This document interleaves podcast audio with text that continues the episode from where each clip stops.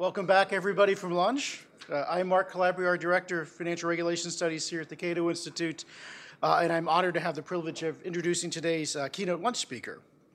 Uh, we just had elections. Uh, the presidential obviously got a lot of attention, but you might have noticed there were elections in the House and the Senate as well. Uh, and one of the things I would take away from that is I suspect many of us could not name any of the members or very few of the members that turned over. Uh, most members come and go, leaving very little impact on history. Fortunately, our lunch speaker is not one of those members who leaves without leaving a large mark on history. Um, during his six years in the House of Representatives and 18 years in the Senate, uh, Phil Gramm accumulated a record of legislative accomplishment that would make any uh, member of Congress jealous.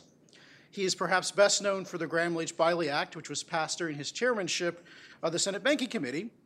Equally important was his work on the Gramm-Rudman Act as well as the Gramm-Latta budget, both of which laid the groundwork for the budget surpluses of the 1990s, uh, which a certain past president often tries to take credit for. Uh, in addition to being an accomplished legislator, Senator Gramm is also an outstanding scholar, uh, having taught at Texas A&M University for 12 years. Prior to his time in Congress, he regularly wrote on monetary issues. Uh, for instance, I was recently rereading a 1975 article where he directly uh, tied inflation to the growth in government deficit finance spending, I think an important topic that continues to be highlighted today.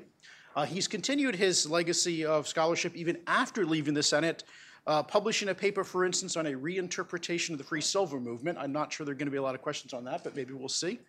Um, perhaps most importantly, especially for an economist like myself, Phil Gramm has long been a master of communication. Uh, we unfortunately are long beyond the days when the Senate floor thundered with the words of Webster, Clay, and Calhoun. But fortunately for me, uh, I was fortunate to be there when the words of Phil Gramm could thunder and fill that chamber as well. Uh, and always turned on the TV whenever Gramm was on the floor. Uh, inevitably, whatever the issue of the day, Senator Gramm would come to the floor and offer a clear, compelling defense of his position, which was almost always in defense of free markets. Uh, I think too often lacking in politics is that basic fundamental defense of one va- one's values. Fortunately, that was never lacking with Senator Gramm. Senator Gramm was also able to masterfully combine the philosophical with the homespun. Uh, I think one of the things that's unfortunately missing today in politics uh, is a little more use of that Dicky Flatt's test, which we could we could definitely be using, and I hope it's puts to good use in the next Congress. Because that ultimately reminds us that the resources that government takes from the rest of the economy are taken from the productive members of society, small town entrepreneurs like Dicky-Flatt. Uh, Senator Gramm once observed that, quote, government is not the generator of economic growth, working people are. Uh, I think this is something that's been too easily forgotten in the age of you didn't build that. Um, one of the most inspiring characteristics about Gramm is that his positions are derived from principle, not politics. For instance, he's long been an advocate of, I would quote, uh, the American story is a story of immigration, something I think is not is, is all too often lost in today's uh, debates. Uh, also, at one point, Senator Gramm reflected that, quote, he did not come to Washington to be loved, uh, and I believe he followed that up with, and that he's not been disappointed in that uh, expectation. I hate to disappoint the senator on this point, however, uh, which is while he might not have always inspired love, he did inspire a fighting devotion among the rest of us to the cause of free markets, and I thank him for that. Uh, he has definitely shown repeatedly how the power of good economics can advance society, uh, and we have a richer society both momentarily and intellectually because of his work. Lastly, I want to make a powerful point to me, at least. I always keep this in mind and, and do it regularly myself, so I guess I should give some credit to where I steal it from. Uh, is that Senator Gramm regularly reminded us that when you advocate a policy, you should think about what your mother would think about it. Uh, and so I look forward uh, to hearing Senator Gramm's view on what his mama's perspective would be today uh, on our current economic system. So, with that, uh, I yield the balance of my time to the gentleman from the great state of Texas.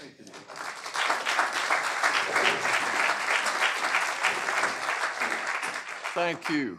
Um, well, a lot has happened in the world since I agreed to give this presentation. the, uh, so, what I'm going to try to do is to be brief uh, and make a few key points. Um, I used to, when I was a college professor, teaching in rooms not quite as sumptuous as this, be programmed to speak 50 minutes Monday, Wednesday, and Friday, and an hour and 15 minutes Tuesday and Thursday. But I'll try to break that. Um, I, I guess the title I would give to what I'm going to talk about is most of what you know is not so. Uh, and I'm going to talk about the financial crisis and the Great Recession because I think it's a good time now that we're having a change in the administration to really go back and look at what happened uh, and compare it to what has been the accepted view as to what happened. I remember long ago I was in a monetary history class, and an old economist named Hammond from the University of Chicago's book was our textbook. And he basically wrote about the monetary history of the country in the 19th century.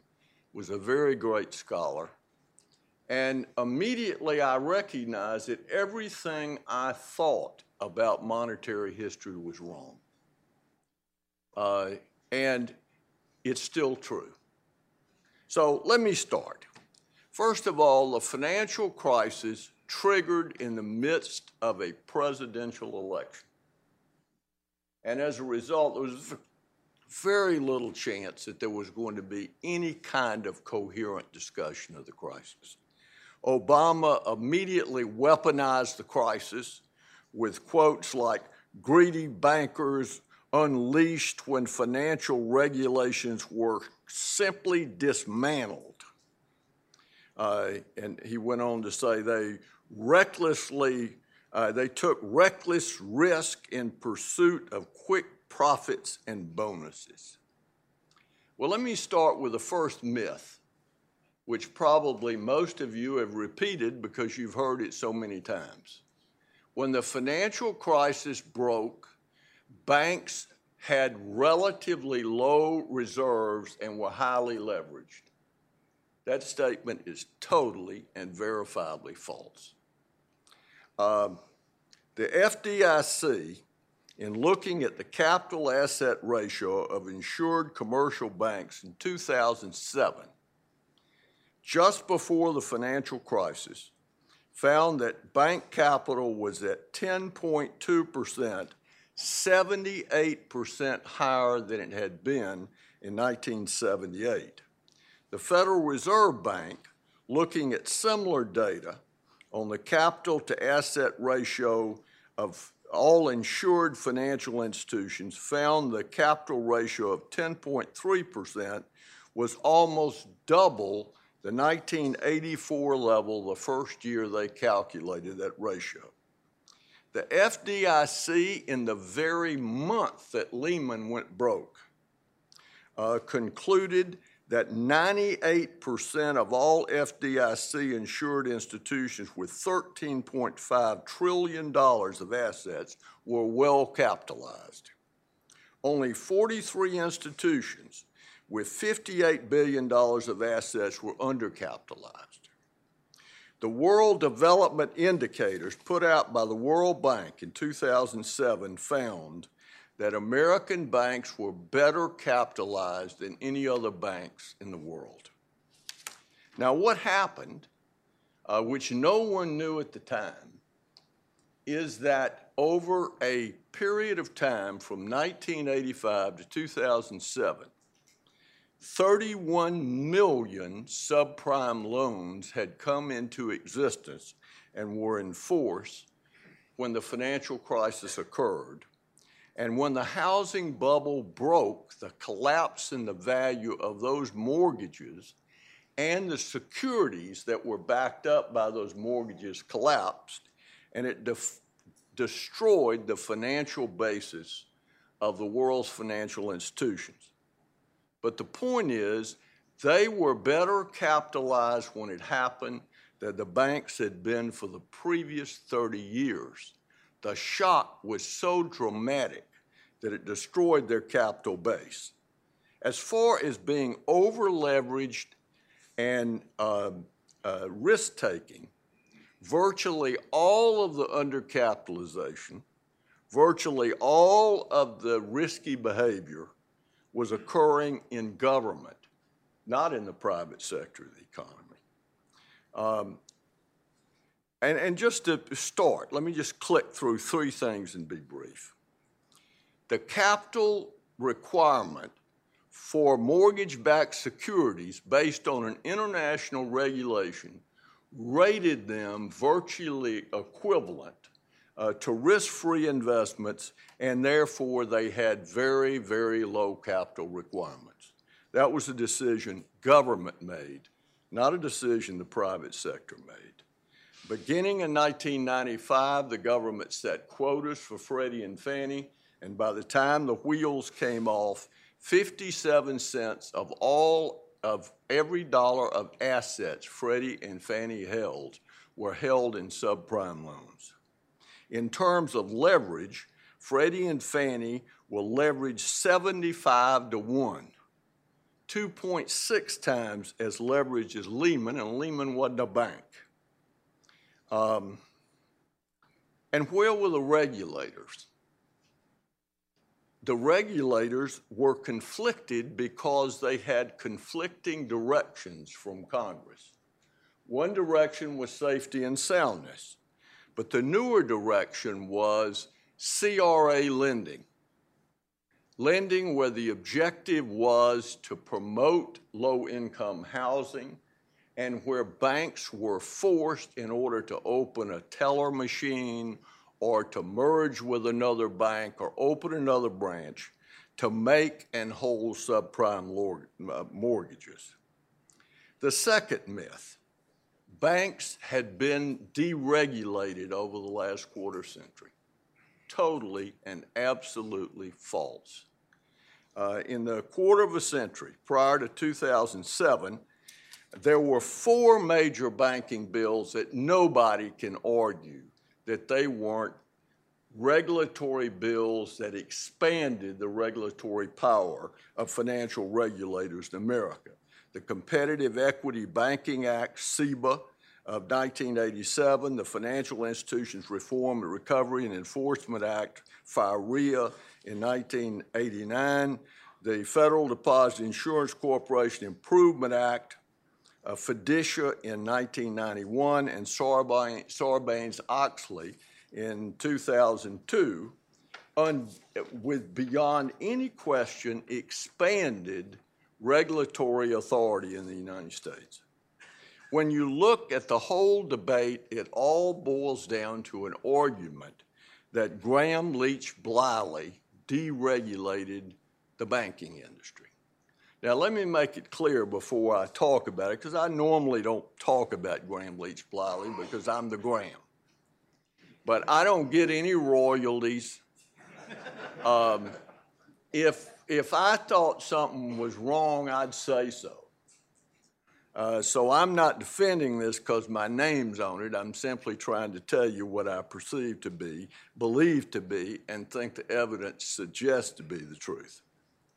Now, First of all, you need to understand that Glass-Steagall, like most major legislation, existed before the crisis existed in the Great Depression.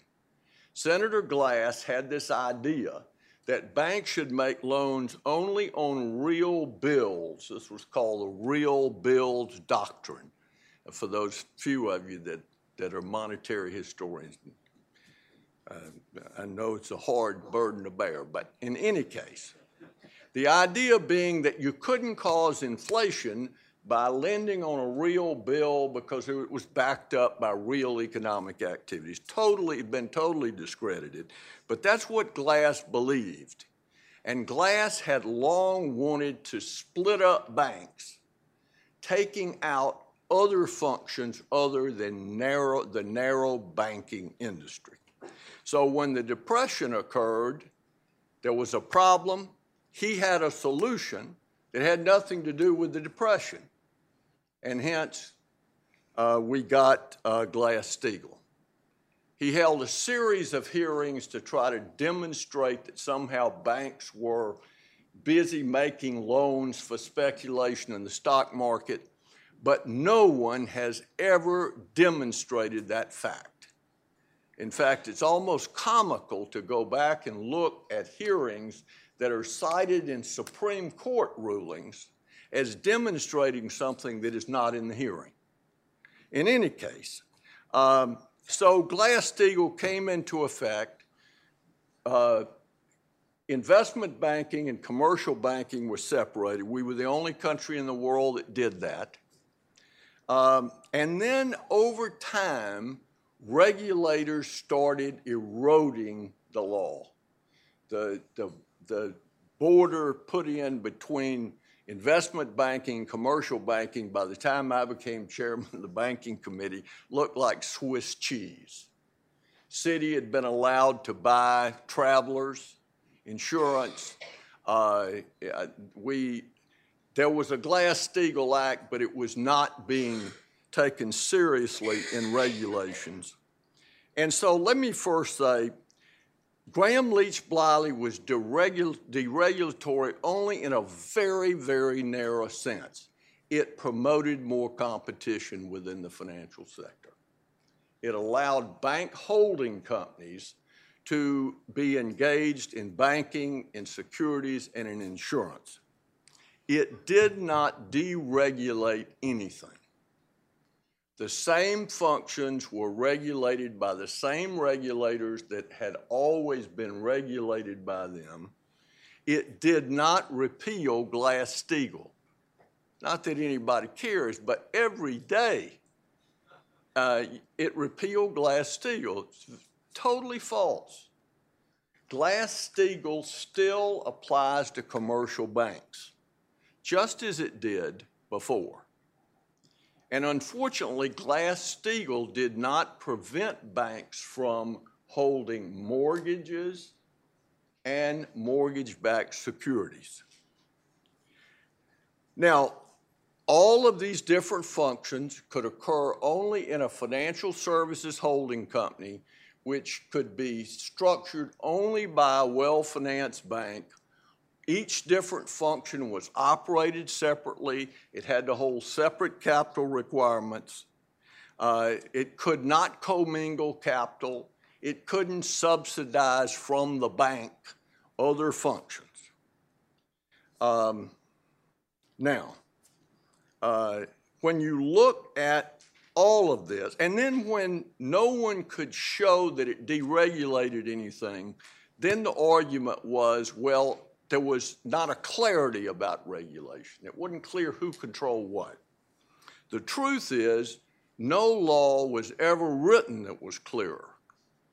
This law not only defined who controlled what, but it had expedited consideration to the district court in the District of Columbia in case regulators had a difference about who had what regulatory authority to settle it immediately.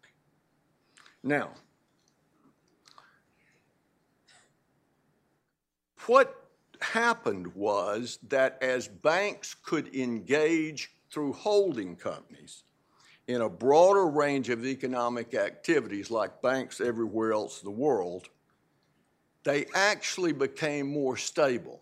I didn't realize it at the time, but when Clinton spoke at the signing ceremony, in some ways, he understood this bill um, uh, as well, probably better than I did on this one function.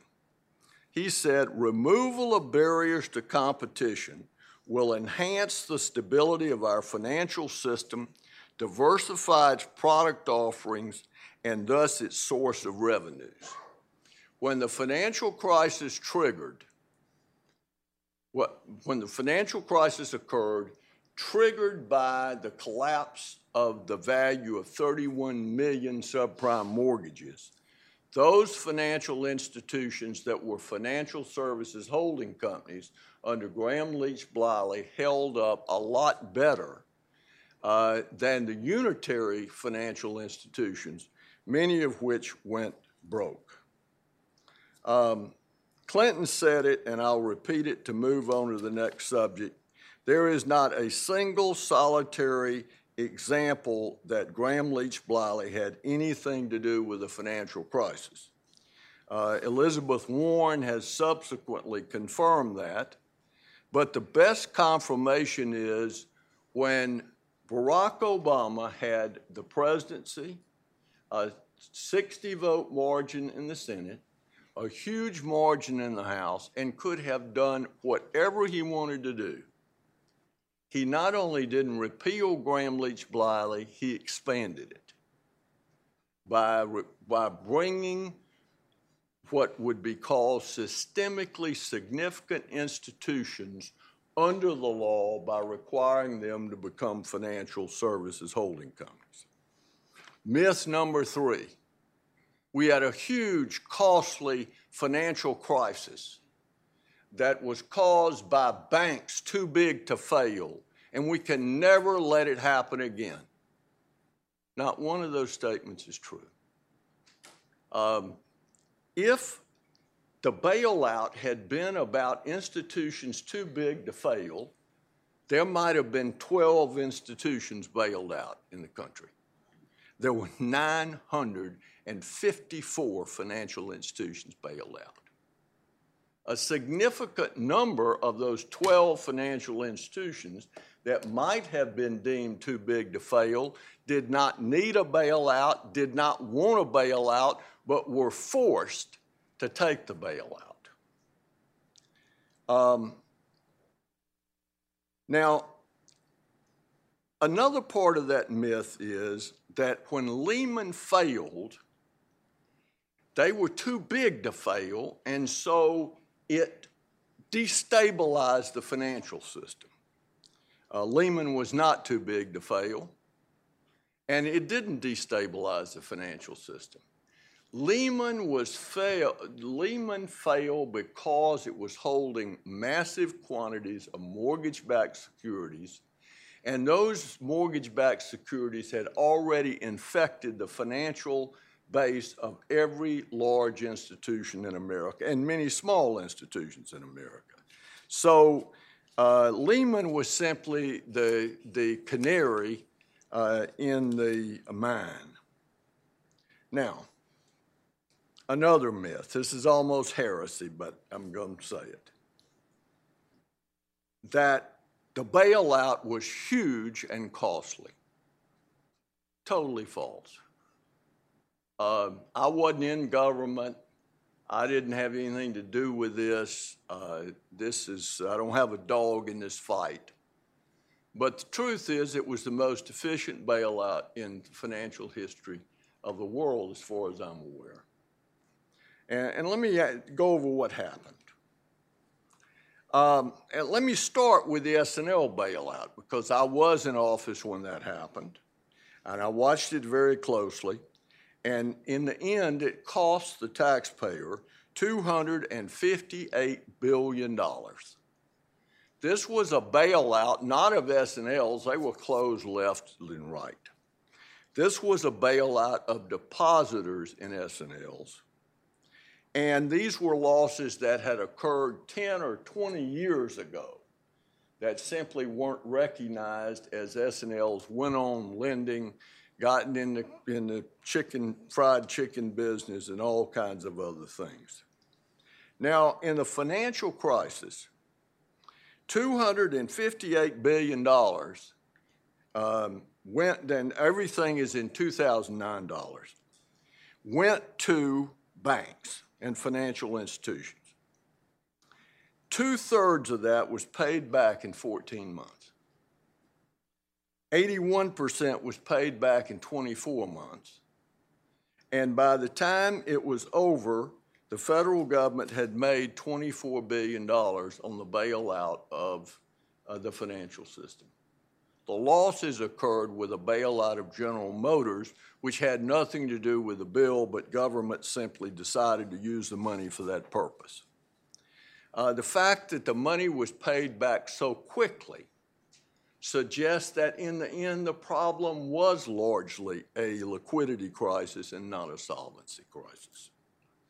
Now, let me turn to the last point and throw it open for questions. What turned the subprime crisis into the Great Recession? The truth is that within six months of becoming president, Barack Obama had a recovery underway a recovery he had nothing to do with. That recovery faltered whereas by all historical perspective, the perspective of the 10 previous recessions in post war America, this should have been a strong, powerful recovery.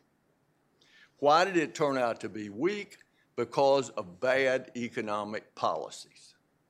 To summarize a long story, which you've all heard, uh, and many of you hopefully repeated, uh, it occurred because of a massive expansion in government that turned banks into public utilities uh, that have huge amounts of reserves, $20 of reserves for every dollar they're required to hold, uh, that uh, do stress tests, uh, that uh, are audited, uh, where Federal Reserve Bank employees sit in their boardroom and they know their regulators better than they know their customers.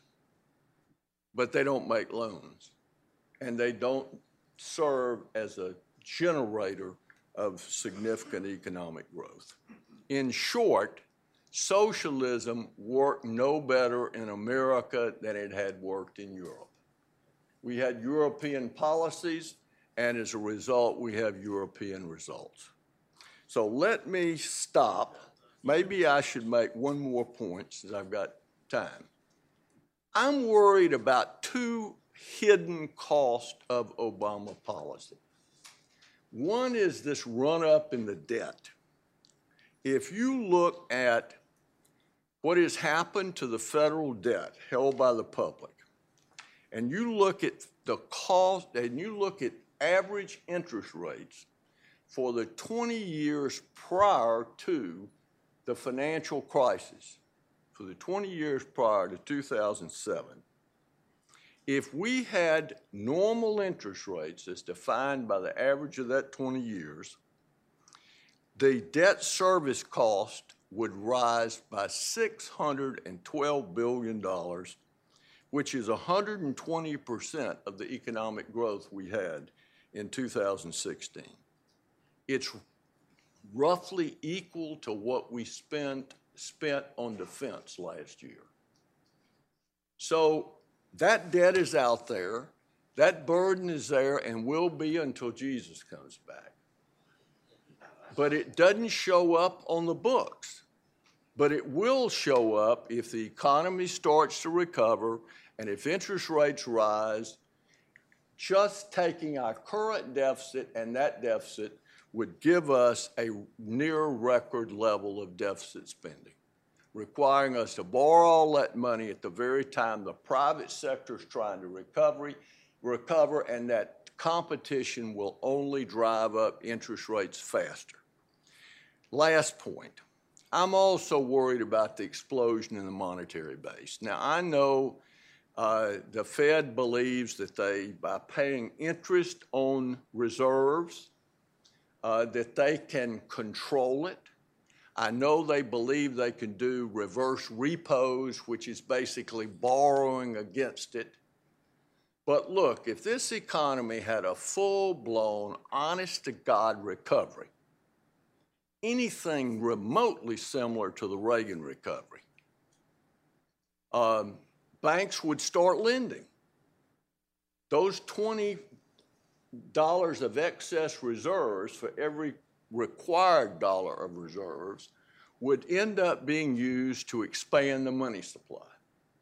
And I know the Fed says they can manage this, that they can hold these assets to maturity, but if that happened, they would have to start selling and trying to sop up all this liquidity they've created. They've gotten virtually nothing for the liquidity since the initial financial crisis. And what will that do? It will mean that they're selling assets at the same time the government's selling debt because it's got to pay interest on the debt that's been run up at zero interest rates. At the same time, the private sector is borrowing. So we face a real headwind in this recovery. The good news is it is not as bad as the headwind that Ronald Reagan faced. And if we have a bold program, it can be overpowered. With that, let me stop and throw it open. I'd be very glad to try to answer some questions. And I'm a little deaf. Uh, I heard perfectly well when I came to Congress long ago, but people yelled at me, and so I don't hear too good. So if you'll speak loudly and right into the mic, it would be appreciated. And of course, wait for the microphone. Uh, identify yourself, affiliation, uh, and try to have your question in a form of a question. Okay, okay, right back here. I'll try to have my answer in the form of an answer. Uh, good afternoon, Senator. My name is Aaron Cadell. I'm with uh, Capstone here in Washington, D.C. And if you were today advising uh, Congressman Hensarling or, or uh, incoming banking chairman Crapo. Crapo, sorry, I was gonna- about to say Shelby, it's Crapo, um, how would you advise them to uh, modify Dodd Frank? Are there any parts, if you were repealing and replacing Dodd Frank, how would you do it? Thank you. Well, I would modify Dodd Frank by putting it out of its misery. Uh, that, that doesn't mean that there's nothing in it I don't like. In fact, the one provision in it that I thought was pretty good was the requirement that lending institutions, at least for some period of time, have some contingency liability on default on mortgages they make. It seemed like an enlightened idea, and of course, the Obama administration never put it into effect. Uh, but Dodd Frank was gross overkill. It had nothing to do with the financial crisis. It didn't even address mortgage backed securities or subprime lending or Freddie or Fannie or housing policy. It was based on the false thesis that the crisis occurred because of greedy bankers, profit seekers, God forbid, and uh, that they had to be bridled and controlled and watched and directed. And so it was an agenda that the so called progressives, which is American for socialists, had had from the 1880s of having the government control the banks. And under Obama, much to his credit, given his agenda, gave it to him. Astounding success, a disaster for America. But if that's your agenda, uh, the fact that he did it is extraordinary. Um, but it needs to be undone if if you want an America dominated by government that doesn't grow and doesn't prosper, that's what you want. But if you want an America that is dominated by freedom and opportunity and a chance for ordinary people to, to exhibit extraordinary qualities and succeed, then you want to get rid of it. And I want the latter America. Well, I think we've got time for one more question. We're running. Uh, out right there in the back.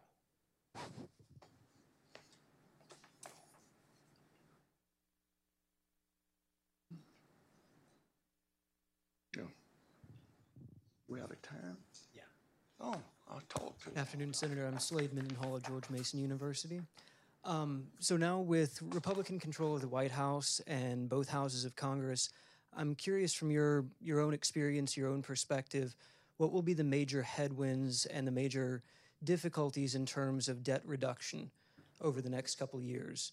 And where do you see the resistance being? I mean, with now having you know such um, Republican control, we've we've heard many times that debt reduction is a major priority, but I don't think many of us expect it to be quick or easy. So where, where do you see the the speed bumps being?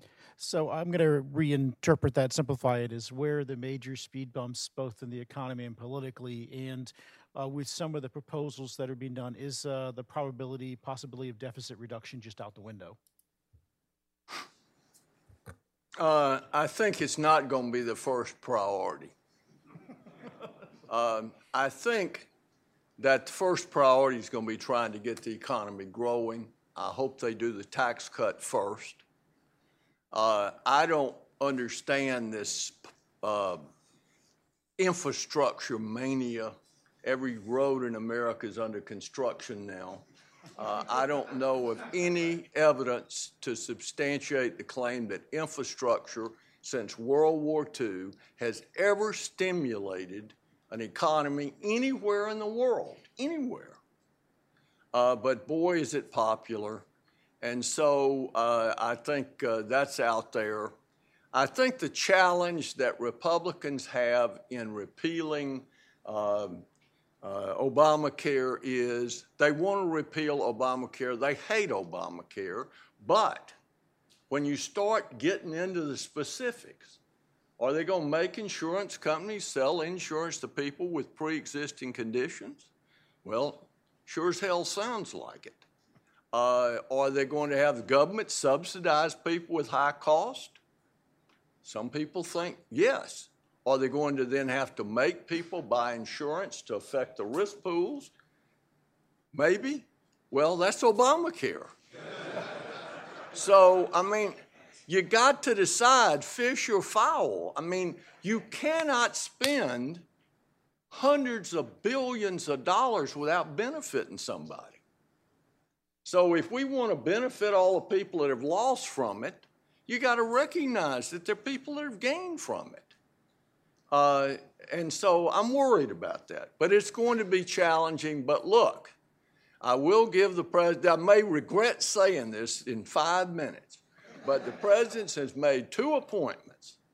The vice president in Pence was a brilliant appointment, A plus. And then Priebus as chief of staff was enlightened. So he can and may very well screw it up, but he hadn't. At this point, in my classroom, he's got good grades. Could change fast. Thank you very much. Thank you. Thank you.